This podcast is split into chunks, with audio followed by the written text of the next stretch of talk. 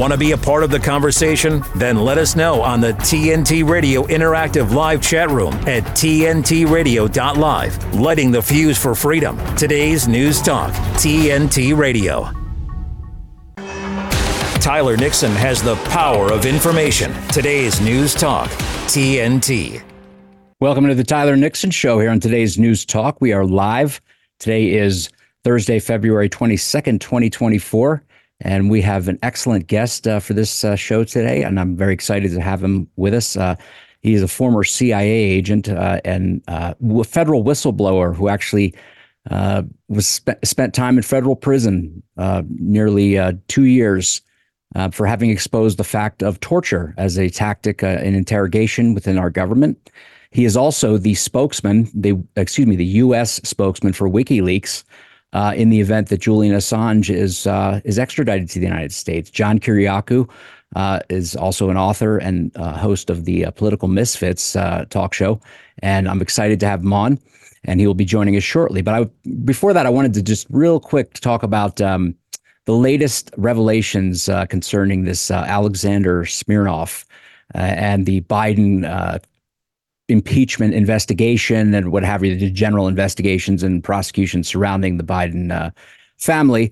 Uh, we saw James Biden testify, and of course, you know he he emerged smiling, and I'm sure Jamie Raskin, who is the sort of the Adam Schiff of Dan Goldman's, I guess. he definitely uh, is someone who can make a joke out of. I mean, he's sophistry should be next to his uh, next to his name and uh, and wherever he uh, appears. He really is um, just one of these people who's a, who's a master uh, deceiver, distractor. Um, bringing up pointless sort of you know comparisons where or pointless distinctions uh, in order to excuse uh, Democrat corruption and and criminality within the Biden you know regime uh, versus uh, comparing it to, you know, of course, Donald Trump, you know, their ultimate target. And in this case of this investigation, I mean, there has been documentary evidence. If you go to uh, BidenReport.com, uh, Garrett Ziegler and Marco Polo have done yeoman's work, uh, really a great public service in exposing uh, the corruption just on one laptop, really, uh, Hunter Biden's laptop of how much Joe Biden was involved in uh, his son's dealings and his son's business partners, and in essentially peddling his influence when he was vice president and then ultimately now president. I don't know that it's been as effective as president, but it, they certainly cashed in big time when he was vice president. And I think uh, perhaps uh, it, the writing was on the wall in a sense that I think maybe the, the sense was that Hillary was running. I think Joe bowed out very early from the race in uh, uh, before 2016, well before it. I think it was late 2014, maybe early 2015. Biden said, "I'm not going to run." He stepped aside. You know, didn't even didn't even try to mount a campaign uh, as as the vice president of the outgoing president. So you know, Hillary, it was her turn, and uh, Joe Biden wasn't going to get in the way. So I think the uh, the sense in the family was that this was it, the last hurrah for Joe. Uh, I think everybody anticipated Hillary winning the race, and so uh, rather than uh, simply just sort of go off into the sunset, it, they decided to put the pedal to the metal in enriching themselves and fattening the Biden coffers and cashing in on as much as they could around the world with as as many willing takers as there were. those who would actually deal with Hunter Biden, given given his his general character and uh, sort of uh, an unpredictability or, or wild card status. Nonetheless, he was a direct conduit to the vice president at the time. Uh, and Biden, of course, a you know 50 plus year uh, parasite on the side of the ship of state since he was uh, elected in 1972 to the United States Senate.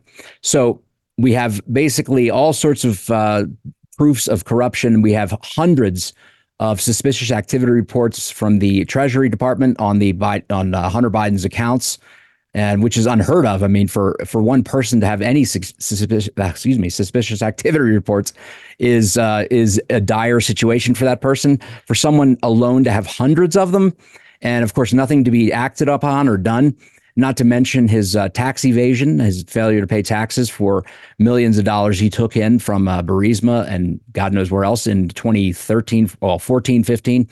Um, you know, these were all uh, hanging out in the background with Joe Biden, of course, uh, claiming first it was Russian disinformation, then that he wasn't in business with his son, or he didn't, you know, knew nothing about his son's businesses. Then he wasn't involved in his son's businesses. Obviously, this is, uh, you know, the, the shifting goalpost that the Democrats have uh, have uh, had to uh, accommodate with uh, Biden because, frankly, the corruption is true. He was and is, well, I don't know, wh- who knows what exists behind the scenes, but he was certainly peddling his influence through his son as the bag man. And one of the allegations was that uh, associated with uh, Burisma, that there was a $5 million payoff, um, I guess, to Joe Biden, as well as I believe Hunter Biden. And um, at, at, minimum, there was a $5 million payoff to Joe. And this came through apparently a Russian former ice skater, uh, figure skater, uh, professional skater named uh, Alexander Smirnov. And uh, this man has been a 14 year, apparently, FBI informant uh, so he's been being paid by the FBI for his information. Apparently, they thought he was uh, a good enough informant, connected enough to Russian intelligence or to Russian, you know, the Russian hierarchy that he was worth paying over these uh, decades uh, or decade and a half. And now he's been charged with lying to the FBI, which is a rich, I mean, rich, rich charge considering the the absolute deceit and lies that have come out of the FBI just in the last couple of years much less over the last 10 years or certainly in the Trump uh, presidency.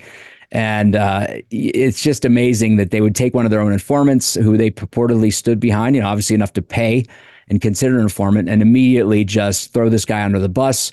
Have David Weiss, the U.S. attorney from Delaware, who mist- uh, uh, astonishingly became now special counsel, even though that's a flouting of the regulation for special counsel. It's not supposed to be someone from within the DOJ or even the U.S. government. But, you know, of course, he was elevated to that status. So he could basically control the case. They can keep the case controlled as he had been doing, um, you know, sort of playing playing this game of I can't oh I can't prosecute or they won't let me do this or they're not cooperating while he lets charges lapse, such as the tax charges I just referred to the uh, tax evasion or failure to pay taxes of Hunter Biden in 2014 and 15, Weiss let the uh, let those charges lapse. Essentially, the statutes of limitations uh, passed, and they can't be prosecuted now. So Hunter Biden gets away with a multi-million dollar, uh, essentially failure to pay taxes on on a ton of money that he made.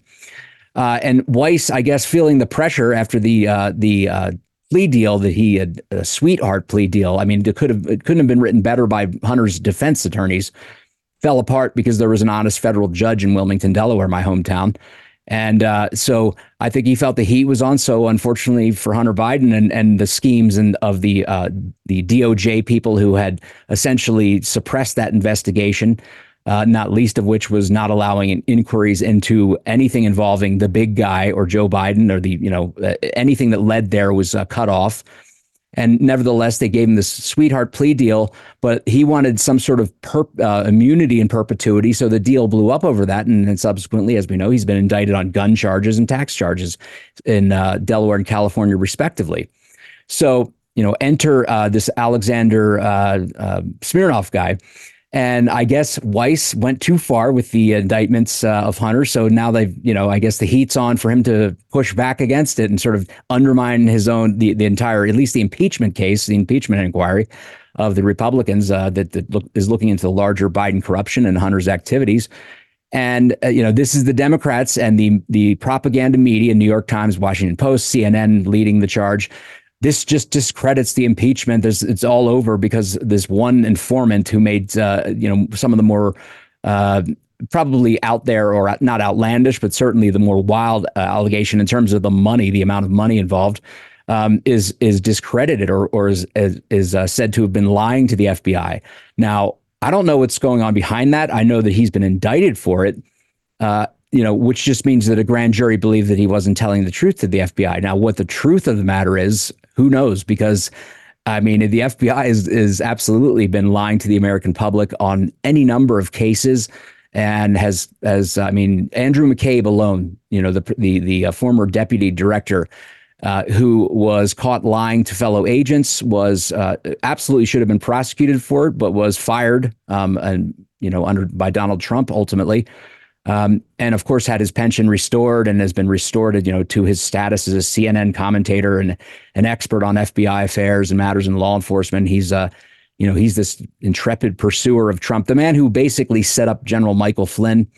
Um, you know, and this guy is uh, amongst those who have, uh, frankly, uh, deceived the American public, have uh, withheld material, have defied court orders, have failed to get warrants, as Christopher Wray uh, admitted. So basically, they're trying to undermine the, uh, you know, using this one informer of theirs. And, and, who's to say what really went down? Because, I mean, they could be pressuring him. Uh, he's just a convenient way for the Democrats to have this uh, sort of, um, as Abbe Lowell, uh, Hunter Biden's attorney, would have it, you know, one crack in the case and it's all over. I mean, or one one aspect of it that's not uh, not uh, maybe holding up to scrutiny, and suddenly the whole case is down the tubes, and which is absurd because there is just there are mountains, piles of evidence against the Bidens for uh, corruption, and I think this is just. Uh, the, the FBI's credibility, as well as the uh, propaganda outlets that are pushing this, uh, is is slim to none with the American public or, or anybody who's thinking has observed this. And uh, I think it's going to fail because um, it's back to Russia, Russia, Russia. And it's like uh, they have they they are rehashing their um, their their ridiculous, discredited, uh, debunked uh, Russian collusion theory that uh, they they managed to whip up into a four year uh, subversion campaign against President Trump. And apparently it's back in force, you know, in addition to all the uh, lawfare being conducted. So it will be interesting to see how that plays out. But I think it just exposes um, really how desperate they are at this point and uh, the, the moves being made and the maneuvers, again, abusing the justice system in order to serve Joe Biden and his. Uh, his larger the crime syndicate that surrounds him their interests which of course you know is well beyond the biden family so uh, looking forward to having uh, john kiriakou joining us here in a few minutes. Um, it's going to be an excellent conversation. You're watching the Tyler Nixon Show here on today's News Talk, where we are lighting the fuse for freedom. Don't go away. TNT's Alex Zaharov Reutt. Now, we'll no doubt see many more such efforts arriving from all the major AI players, and it won't be long before some kid or anyone in their basement or bedroom is creating the next big TV or movie hit, disrupting TV and movie studios forever. Yes, direction and production will be issues, and there will be many amateurish attempts, but people won't just be making hit music at home anymore, but hit entertainment, all simply by asking AI models the right questions and then editing it all together. Talking Tech with Alex Zaharov Reutt on today's News Talk. TNT. The Light is Britain's far right conspiracy theory paper spreading hate and vicious lies. No, that's what the BBC say. The Light is the only national newspaper bringing you the real news and informed opinion on what's really going on today. You can subscribe, order copies, submit articles, and read back issues on our website, thelightpaper.co.uk, and see for yourself why the establishment are so worried about the uncensored truth getting out to people every month. The Light Paper. Not for right, just right so far. Thelightpaper.co.uk. The human mind is like a computer, no matter how efficient it may be. Its reliability is only as great as the information fed into it. That's a campaign promise. Tell us the truth. Tell us the truth. We mandate that the truth be told. You're hearing it. TNT. And again, you're watching the Tyler Nixon Show, and uh, on today's News Talk, lighting the fuse for freedom, Julian Assange has uh, undergone another another uh, sort of uh, breakpoint or juncture in the saga of his um, persecution, his uh, torture in many ways, in my opinion. I mean, as I've said many times, Julian Assange is a hero and a whistleblower. Well, not a whistleblower, I should say, but he was uh, someone who revealed uh, revealed secrets that uh, many powerful people did not want revealed, and clearly he uh, is is Exhibit A in uh, the thesis or whatever you want to call it, uh, the um, the fact of people in power who are exposed will will react uh, in very negative ways and will use any powers they have to destroy you. And I can't imagine a more uh, just absolutely tr- uh, atrocious treatment uh, of a journalist, which is what he is. First of all, he denies a journalist. They say that he was a uh, you know some sort of foreign acting uh, subversion agent or terrorist, whatever have you. Um, that's poppycock. I mean, and regardless, again, it always comes down to the ad hominem attack, attack the messenger rather than deal with the uh, the content of the uh, revelations that he facilitated, not least being the DNC's uh, um, email revelations, which led to uh, the the RussiaGate hacking and you know the collusion and all this, all the, the entire uh, universe of manufactured offenses and lies and uh, just uh, unbelievably uh, i mean talk about gaslighting the country in order to get one guy. I mean and the way that that was conducted at the uh, dnc where you had a situation they brought in their own investigators, CrowdStrike, run by a former FBI, a 20 year FBI agent, of course, you know, cozy with Comey, uh, uh, Director Comey at the time, and all those people. And they said, well, okay, we, we're, we're not going to hand this over to you. We're not going to give you the uh, servers. We're not going to give you any, any of the original or source, uh, the images of the uh, supposedly hacked systems. And they just took on took uh, CrowdStrike's word for it, who was, of course, on the payroll of the DNC, just as say Fusion GPS or any of the other, um, you know, I don't know what you'd call them, hired mercenaries that uh, do the bidding of the DNC, uh, whatever whatever that be. And of course, you know the, the FBI didn't bat an eye. That's fine. And and uh, you know went on to take it as gospel that the Russians had hacked the DNC. Uh, and then, of course, moreover, Donald Trump was involved with it because he was the, uh, you know, sort of the uh, default recip- uh, beneficiary, excuse me, of that supposed hack when it was really not a hack at all.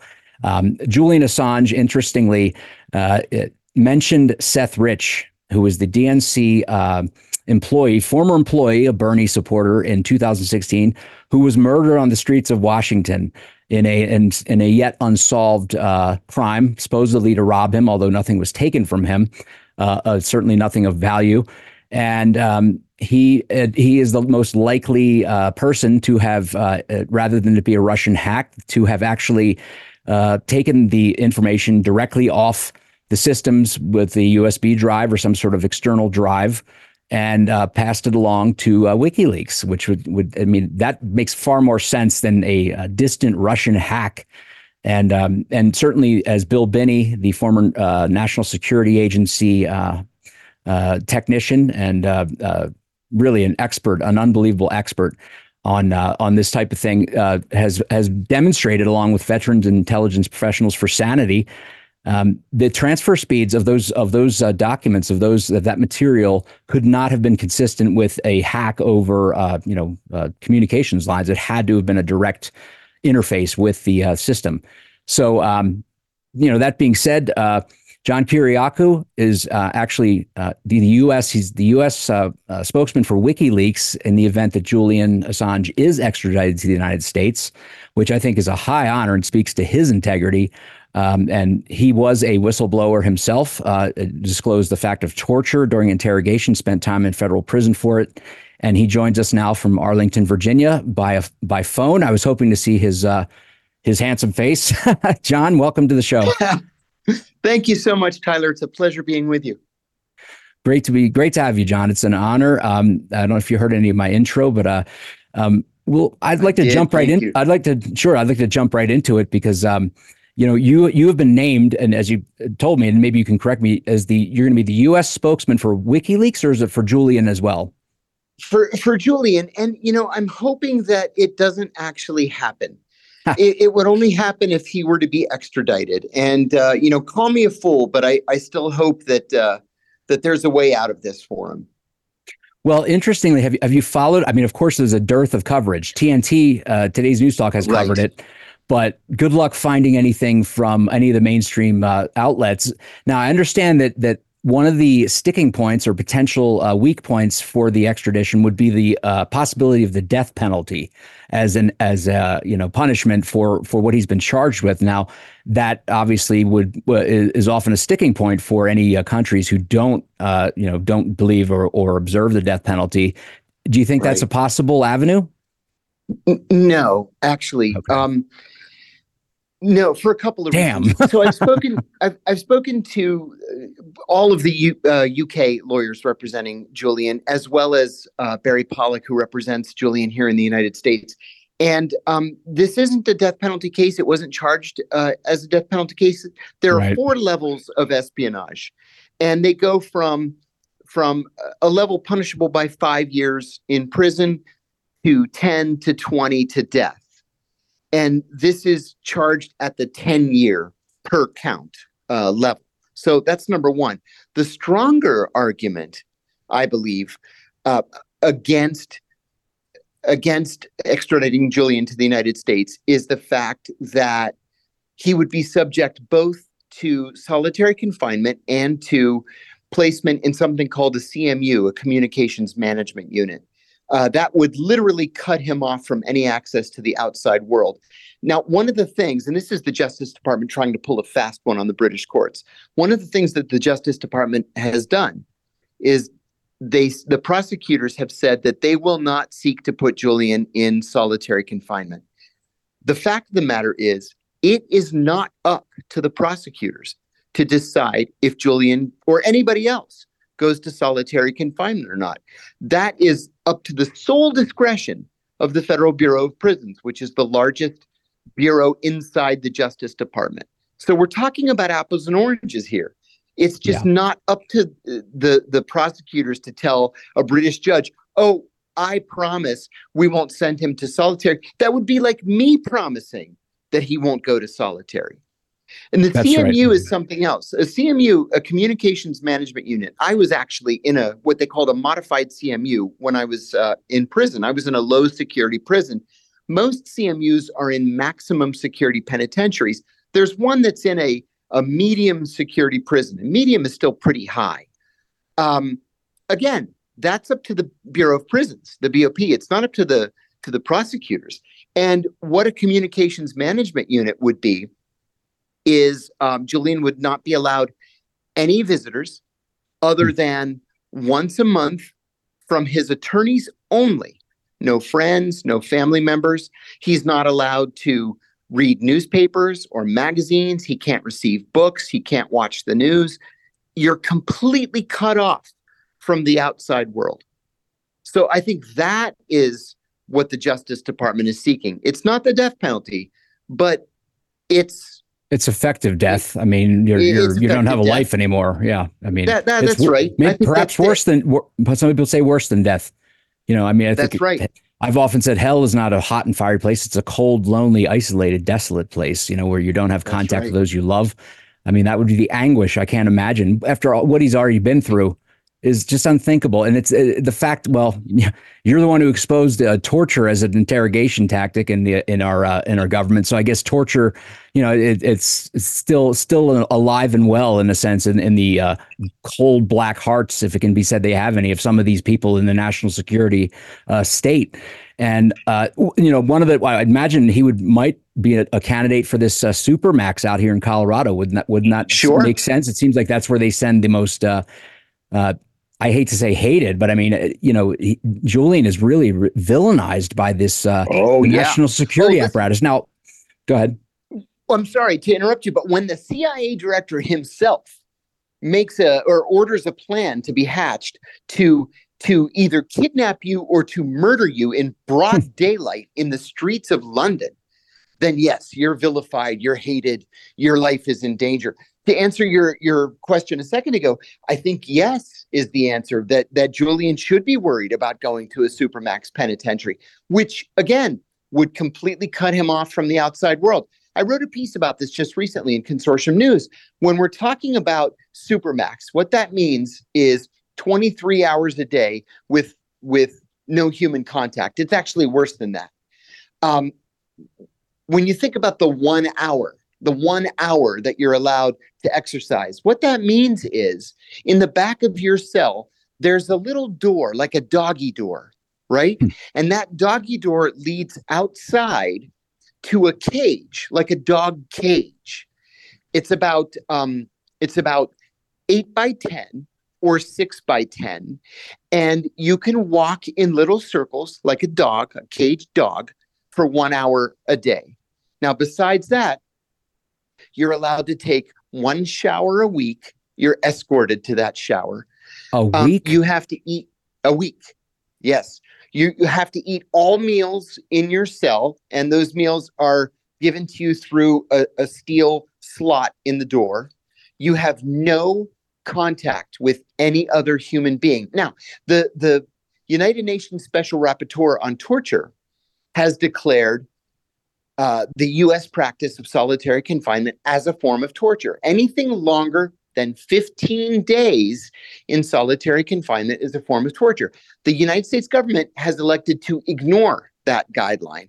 And we have people in solitary confinement in both state and uh, federal prisons for decades, Tyler.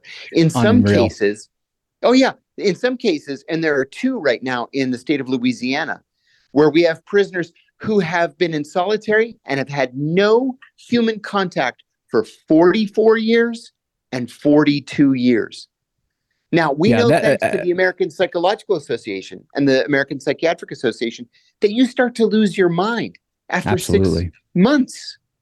Yeah. Six months. After, I mean, some people shorter than that. I mean, just the yeah, no, that's. I mean, it will break you down. Plus, I mean, time stands still, as you as you know, having been in prison, as I know, having been to prison. Boy, boy, it really dilates when you have nothing, when you're stuck in that situation, when you're just, uh, you know, your life is idle and you're in that in that box. It's awful. I mean, it's it, and you know, I, personally, I've always said, and one of the when I ran for office, just in, at the state level, I wanted, you know, prison reform was one of the things, and I said, listen, taking away someone's liberty that's the punishment. It shouldn't be that they have to live in some sort of gulag, ridiculous, uh, torturous conditions. And and you know, to me, I've and I'm sure you've heard this before. You can uh, judge the character of a society by how it treats its prisoners. And you know, this is just awful. I mean, I I, I didn't even realize it was that harsh, but. Uh, you know, as if he hasn't already been through. I mean, Julian's been a prisoner for what since um, when did he? Uh, when did well, he it's hunker down? almost 14 years now. Yeah, so, I mean, his life has been destroyed. Well, maybe you can tell me. I just don't understand uh, what in particular is it? Because I mean, there have been other whistleblowers and people who've you know put egg on the face of the national security state. Why is it? Is it to send a message to chill everyone else on the world in the world in perpetuity that you don't do this to us? Or is there something that you think Assange did uh, that that was in, you know really uh, Yeah. outrageous to them? What what why are they Yeah. why is it like Pompeo, all of them, they all seem to have to uh, just you know pile on this guy in, in ways that Right. is it's sadistic. It's a combination of things. Um, first of all, i- i- Julian Assange and WikiLeaks embarrassed the American government in in the uh, Chelsea Manning revelations, right? The Afghan war logs and the uh, collateral uh, murder video, and frankly, a lot of the the reporting cables that we saw released from that had come from the State Department were a little bit embarrassing. Uh, and so they didn't like Julian, and they thought, well, maybe we should try to prosecute this guy. They didn't really go hog wild trying to get him until Donald Trump became president. Now, uh, Barack Obama famously said that he had what he called a New York Times problem. And that what he meant by that was that if you if you prosecute Julian Assange, who has a legitimate argument that he is a, a journalist and a publisher, then you're going to have to pu- you're going to have to punish or prosecute the New York Times, the Washington Post, the Wall Street Journal because they're national security journalists publish classified information literally every single day. And so That's the right. the Obama administration elected not to prosecute. Donald Trump went forward with the prosecution. And this is not a partisan issue because Joe Biden has continued moving forward with the prosecution. So Donald Trump decided to move forward with the prosecution. And then in response to that, WikiLeaks published what has become known as the Vault 7 documents. That's what pushed Mike Pompeo and others at the CIA over the edge. Yeah. Because Vault 7 really is the crown jewels of what the CIA does. We learned from Vault 7, for example, and this is just a small smattering, that the CIA can take over control of a person's car by hacking into its computer system. To do what? Michael To- Michael to force- Hastings, anyone? Right? Exactly. Exactly the point. Yes. Uh, number two, the CIA can hack into your smart TV and turn the, the speaker into a microphone to eavesdrop on a conversation, even when the TV is off. That's another example.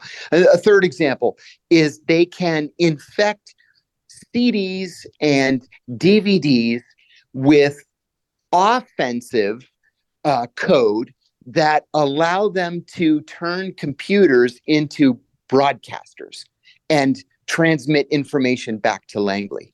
Nobody knew that the CIA had this kind of technology.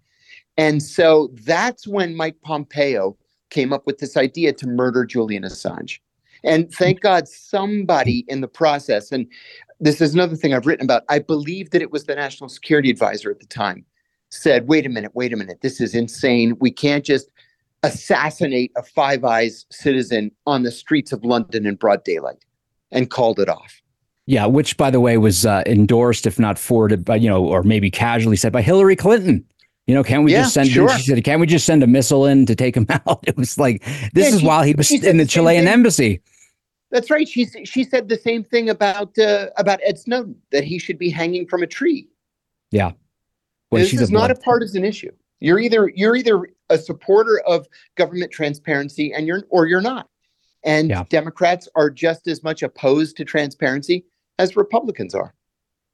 Now, I, I, think Trump's one of his biggest mistakes was not pardoning Julian Assange. And and when you say that Trump went forward with it, I think it was more like Trump did nothing to stop it. Because let's face yeah. it, you know, the, the, I mean, he yeah. was he was very much being uh, you know uh, isolated and sort of um, uh, you know he was um, uh, bandied about. I hate to say it. I don't think he realized. I I think he he thought he was. Uh, you know, had experience in New York City real estate and you know, cutthroat kind of thing hikers. I mean, that's a joke compared to what what he would was going to be dealing with with all of so many intrigues and people in his ear and the subversions, and not to mention the Obama. Uh, national security uh, uh, staff was uh, like like they they increased it was it massively and left all these people planted like Vindman and others to essentially subvert him for as long as he was in the presidency. Um, but I would hope that he is awakened. And I think the other aspect of it, maybe you can uh, uh, comment. We'll, actually, we'll get to a news break. excuse me, a commercial messages here in a second. But was that he he was perceived as being helped obviously by WikiLeaks, which you know was then being yeah. said, oh, they're a Russian aid, you know, they're a Russian front. So right. I think he felt that doing anything to help Julian Assange would essentially, you know, give away the game like that they had been accusing him of, which we all know was utter nonsense. But, um, nonsense. Um, yeah. Well, John, we're going to take a quick uh, commercial uh, break here, and we'll be back with John Kiriakou here on the Tyler Nixon Show. Don't go away. With his expert analysis and opinion, this is TNT Radio's Timothy Shea. Candace Owens made an interesting comment earlier this week. She said that Taylor Swift reported that Lena Dunham taught her feminism.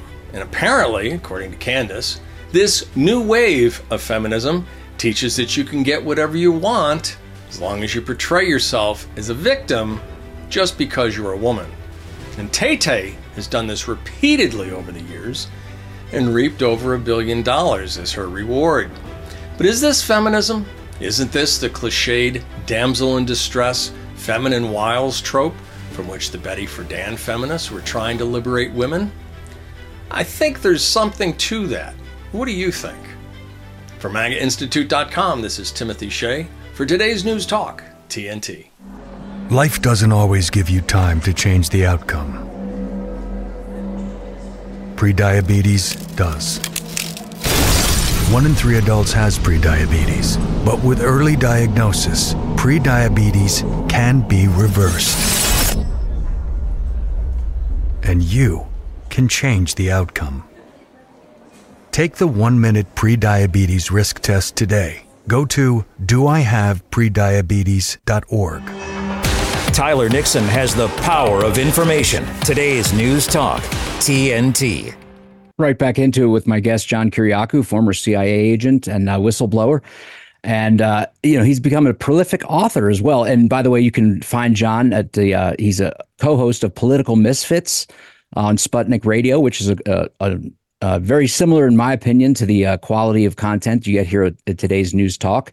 And uh, John, you've written a number of books, and and if I want to tout them because you you've obviously written books on intelligence intelligence, and you can maybe give us that quick list. But you've also come out recently with, um, and I guess it's going to become a series of books on uh, famous cemeteries. Is it or famous people in yeah. cemeteries? I was go ahead.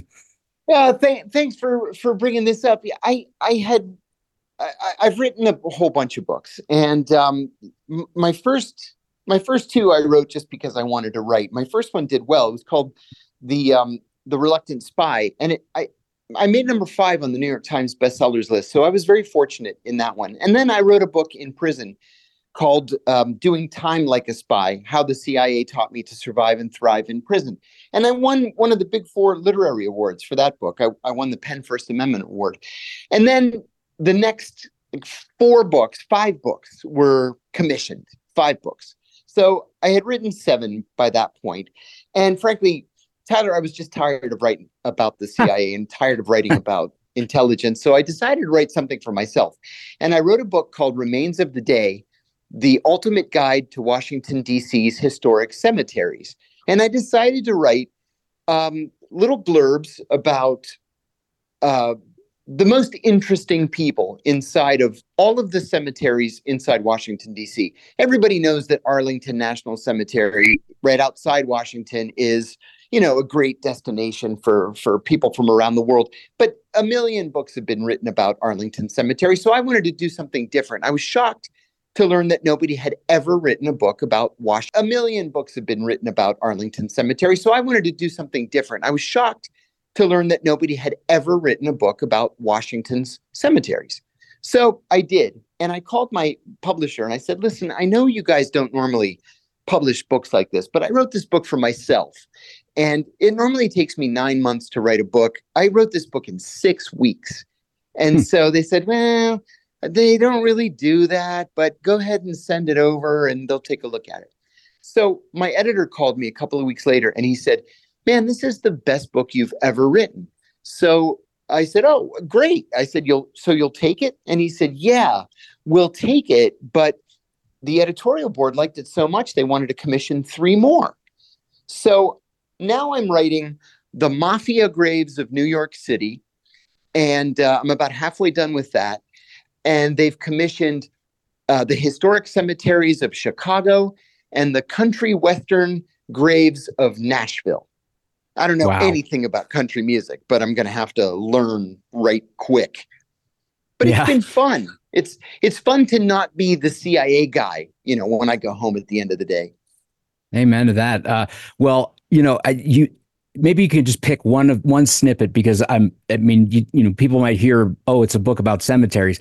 It's not though. It's about it's about history no. and it's about these crazy intersections and coincidences that you've discovered. And I, I was like fascinated just hearing you describe a couple of them. Maybe you could pull one out. Just give us a quick sure. uh, example. Sure. I was wandering around um, Rock Creek Cemetery in uh, in Washington, and I saw a beautiful family mausoleum, but it was set apart from the mausoleums that had been established in the late 19th century by all of the the well-known Washington rich people. So I wrote myself a little note, and then I went to the Library of Congress to research it, and it turns out to be the family mausoleum for two brothers um, by the name of Butler. And uh, in in the 1870s, they graduated from high school and they wanted to go to college and they wanted to be scientists, but their parents were poor. And so they said, no, you can't go to college. We don't have money for college. You're going to be bakers. Well, they didn't want to be bakers, but their parents forced them into it.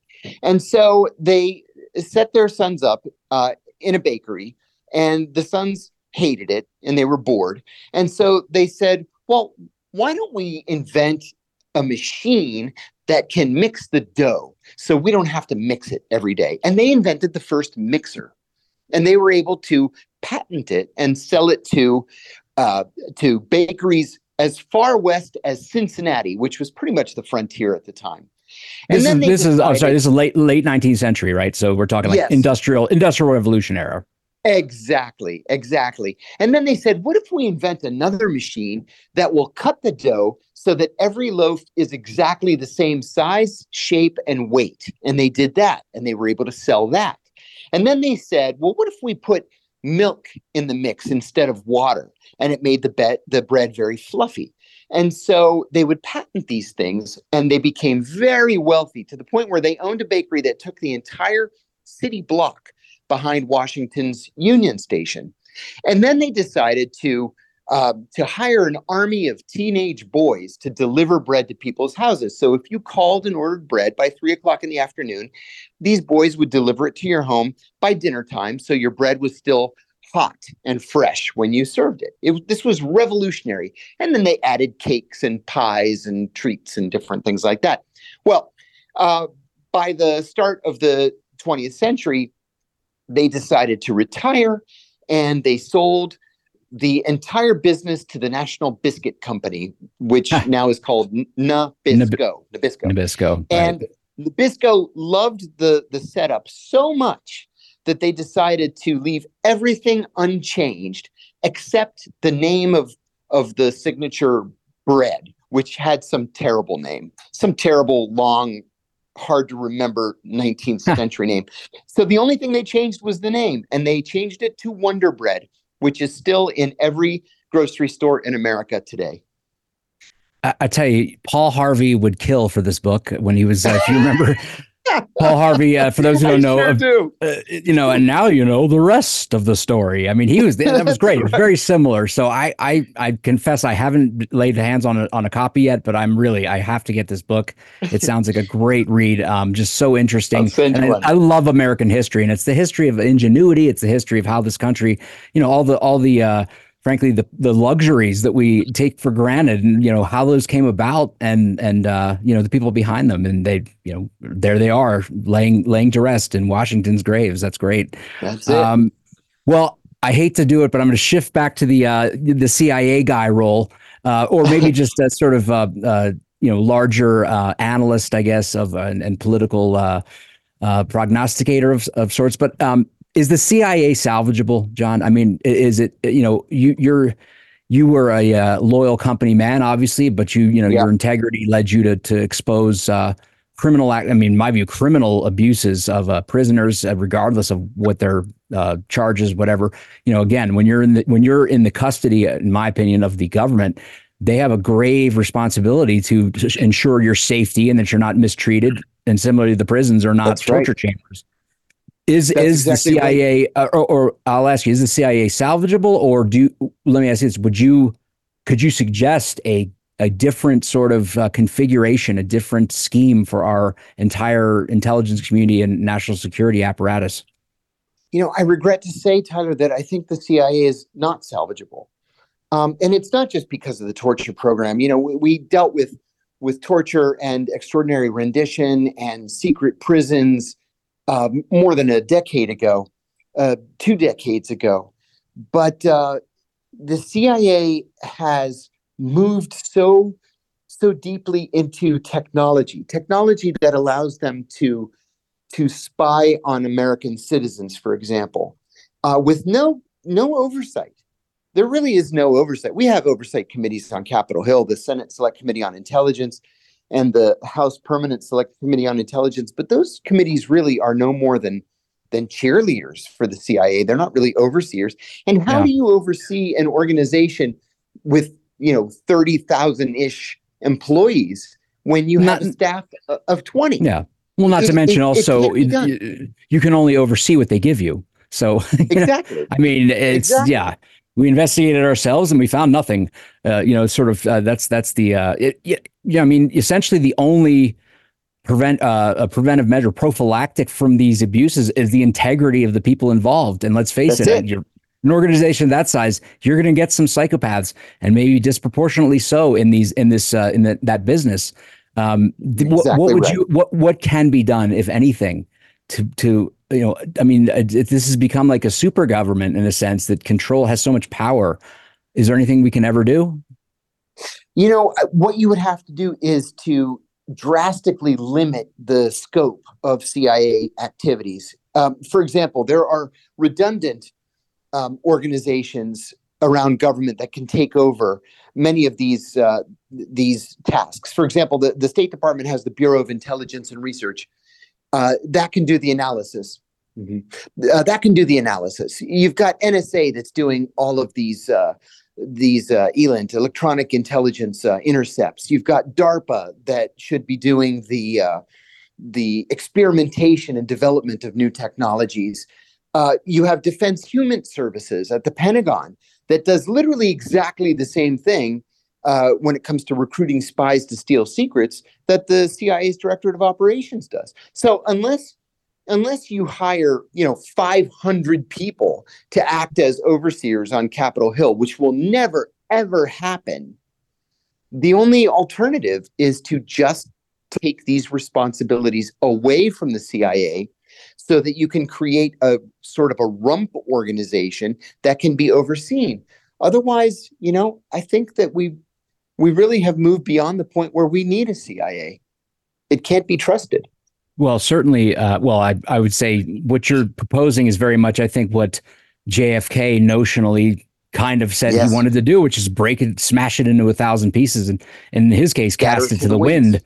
Right. But I mean, I think perhaps it could be smashed into constituent components and spread out through, uh, you know, just I, I think that the main of the organization is the problem. It's got this like, uh, this gravitational pull within itself and this sort of um, institutional, as, as you would know, this sort of institutional um, protectionism that, that has become I mean, they're involved in domestic activities. They, I mean, what laws wouldn't they break? I mean, you know, talk Exactly. about asking for forgiveness rather than permission. Um, but we have about a, a minute or so left uh, before I'm going to let you go here, John. Um, you know, the the uh, you know, do you think Julian Assange? I, you know, obviously there's the reality and there's the hopeful uh, side of it. What do you think is going to happen with Julian? I mean, I, I, we all pray, but I, oh, and real quick, um, the Northern District of Virginia obviously was where uh, imagine you were tried. And all these Oh, cases yeah. come. Eastern. What can he Yeah. in thirty seconds? What can he expect? Uh, he can expect very harsh treatment. Yeah, he can expect very harsh treatment, uh, and he can expect uh, anything but a fair trial. His jury is going to be made up of people who work for or who have family members who work for the CIA, the Pentagon, the FBI, the Department of Homeland Security, and any of two dozen intelligence community contractors. He just simply cannot get a fair trial there. It's not possible, and that's exactly why uh, they're they've charged him in the Eastern District of Virginia. I was there. Ed Snowden was charged there. Daniel Hale, the drone whistleblower, was charged there. Jeffrey Sterling, the CIA whistleblower, was charged there. The idea is that it's called the espionage court because no national security defendant has ever won a case there. So Yeah. he should expect the worst. Well, John, it has been my honor and pleasure. I hope we can have you back sometime again uh, in the in the Oh, I future. look forward and, to that and very much. yeah, and I appreciate it. And uh, listen, you have a, a great rest of the afternoon, and uh, we'll catch up with you next time. Thank you so much. You too. All the best. Appreciate it. So that was John Kiriakou, former CIA agent uh, and also whistleblower, author, and now a show host. Uh, it- uh, fascinating. I, I, we are definitely going to get him back uh, onto the show. Um, you know, time permitting, and, and we'll be able to uh, sort out the issues. Uh, he he was in transit, so did not have the proper technology to provide a video feed. But we'll we'll we'll get that sorted out next time. Um, Julian Assange, unfortunately, uh, I think it's just it's very sad to have the sentiments of so many people, so many people of good faith, uh, of goodwill and good nature uh, on his side, praying for him. I mean, these are the, you know this is not these are not uh, skullduggery uh, practitioners. These aren't spooks in the intelligence community that are pulling for him. These aren't people looking to subvert any country or any uh, any any sort of political movement, whatever have you. These are just good faith people, you know, including everyone here at uh, today's news talk. And um, it just unfortunately we're up against forces uh, that are ruthless. They're evil in many ways. Uh, they have no regard for human rights. They have certainly have no regard for justice. And I think that you know, worst of all, they have this um, retributive, um, almost. I mean, it's vengeance. It's vengeful um, more than even just retribution, because there's nothing he did, uh, Julian Assange did, that rises to anything resembling what they're what they were contemplating or what they've already done to him. I mean, he's already suffered, uh, you know, orders of magnitude beyond any punishment that could ever be, even if he was guilty of anything that they've, uh, you know, accused him, which I don't believe is the case. And you can see that they're willing to actually subvert or or throw aside what uh, John referenced as the Obama New York Times uh, problem, which is that uh, we have we have news agencies. Well, news I use that term loosely, and now propaganda outlets, but certainly uh, historically there have been plenty of legitimate uh, uh, news media agent or news media outlets that, that have. Divulged classified information. I mean, you look at, for example, the Pentagon Papers was you know repeatedly published by numerous organizations. In fact, it was like whack a mole. The the problem with the uh, Nixon administration was that as soon as they'd uh, sue to enjoin, as soon as John Mitchell would bring suit to enjoin the uh, release of the Pentagon Papers by you know whatever uh, outlet was uh, proposing to do it, um, and maybe even th- it would just be passed along to another outlet, and that you know, and that's the beauty of having a free press is that and you know it, basically the freedom of communication and it's free speech is that this this information can be proliferated when uh, the people need to know it. And there's not much the government can do to stop it except unfortunately what we see now which is uh, to turn those who are uh, willing to risk it, um, uh, risk their own fate, uh, to disclose uh, corruption, to disclose these uh, these dark programs and the lies uh, exposed just by virtue of the fact that what is revealed totally contradicts what we've been told as a citizenry or what anybody's been told by these agencies.